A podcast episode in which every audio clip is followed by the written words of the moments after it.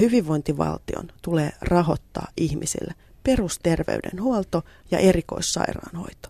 Mutta julkisen sektorin ei tarvitse näitä tehtäviä välttämättä tehdä itse.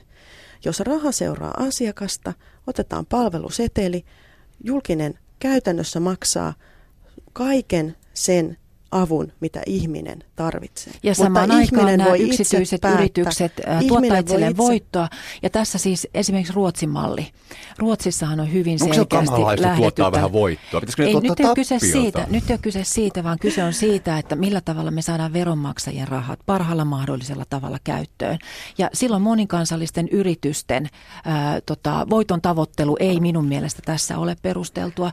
Ja jos me katsotaan, millä tavalla Ruotsissa tämä raha seuraa mallia, rahaseuraa asiakasta, potilasta, potilasta malli on toiminut, niin ei se ole toiminut päinvastoin. Siellä hoidon laatu on heikentynyt. Nämä kaikkein viimeisimmät luvut osoittaa ne hyvin kiistatta, että se idealismi, jolla lähdettiin viemään tätä asiaa eteenpäin, se oli väärä idealismi, koska se ei no, palvele no, niitä nyt, tavallisia nyt, ihmisiä. Nyt kyllä jotka... luetaan vähän vääränlaisia tai erilaisia tilastoja. Just THL on, on, on tästä hyvin kattavat selvitykset ja THL muun muassa Suomeen siis on Ruotsin ehdottanut tällaista. THL, ei ole Ruotsin, Ruotsin Ruotsin tilanteesta ja THL hän ajaa Suomeen myös saman, samantyyppistä mallia ja, ja tervehdin sitä kyllä ilolla.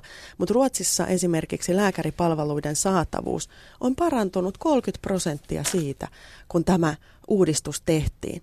Eli Mutta samaan aikaan asia, terveyserot on, on kasvanut. Samaan aikaan terveyserot Terveys... on kasvanut, joka kertoo nimenomaan siitä yhteiskunnan kahtia jakautumisesta.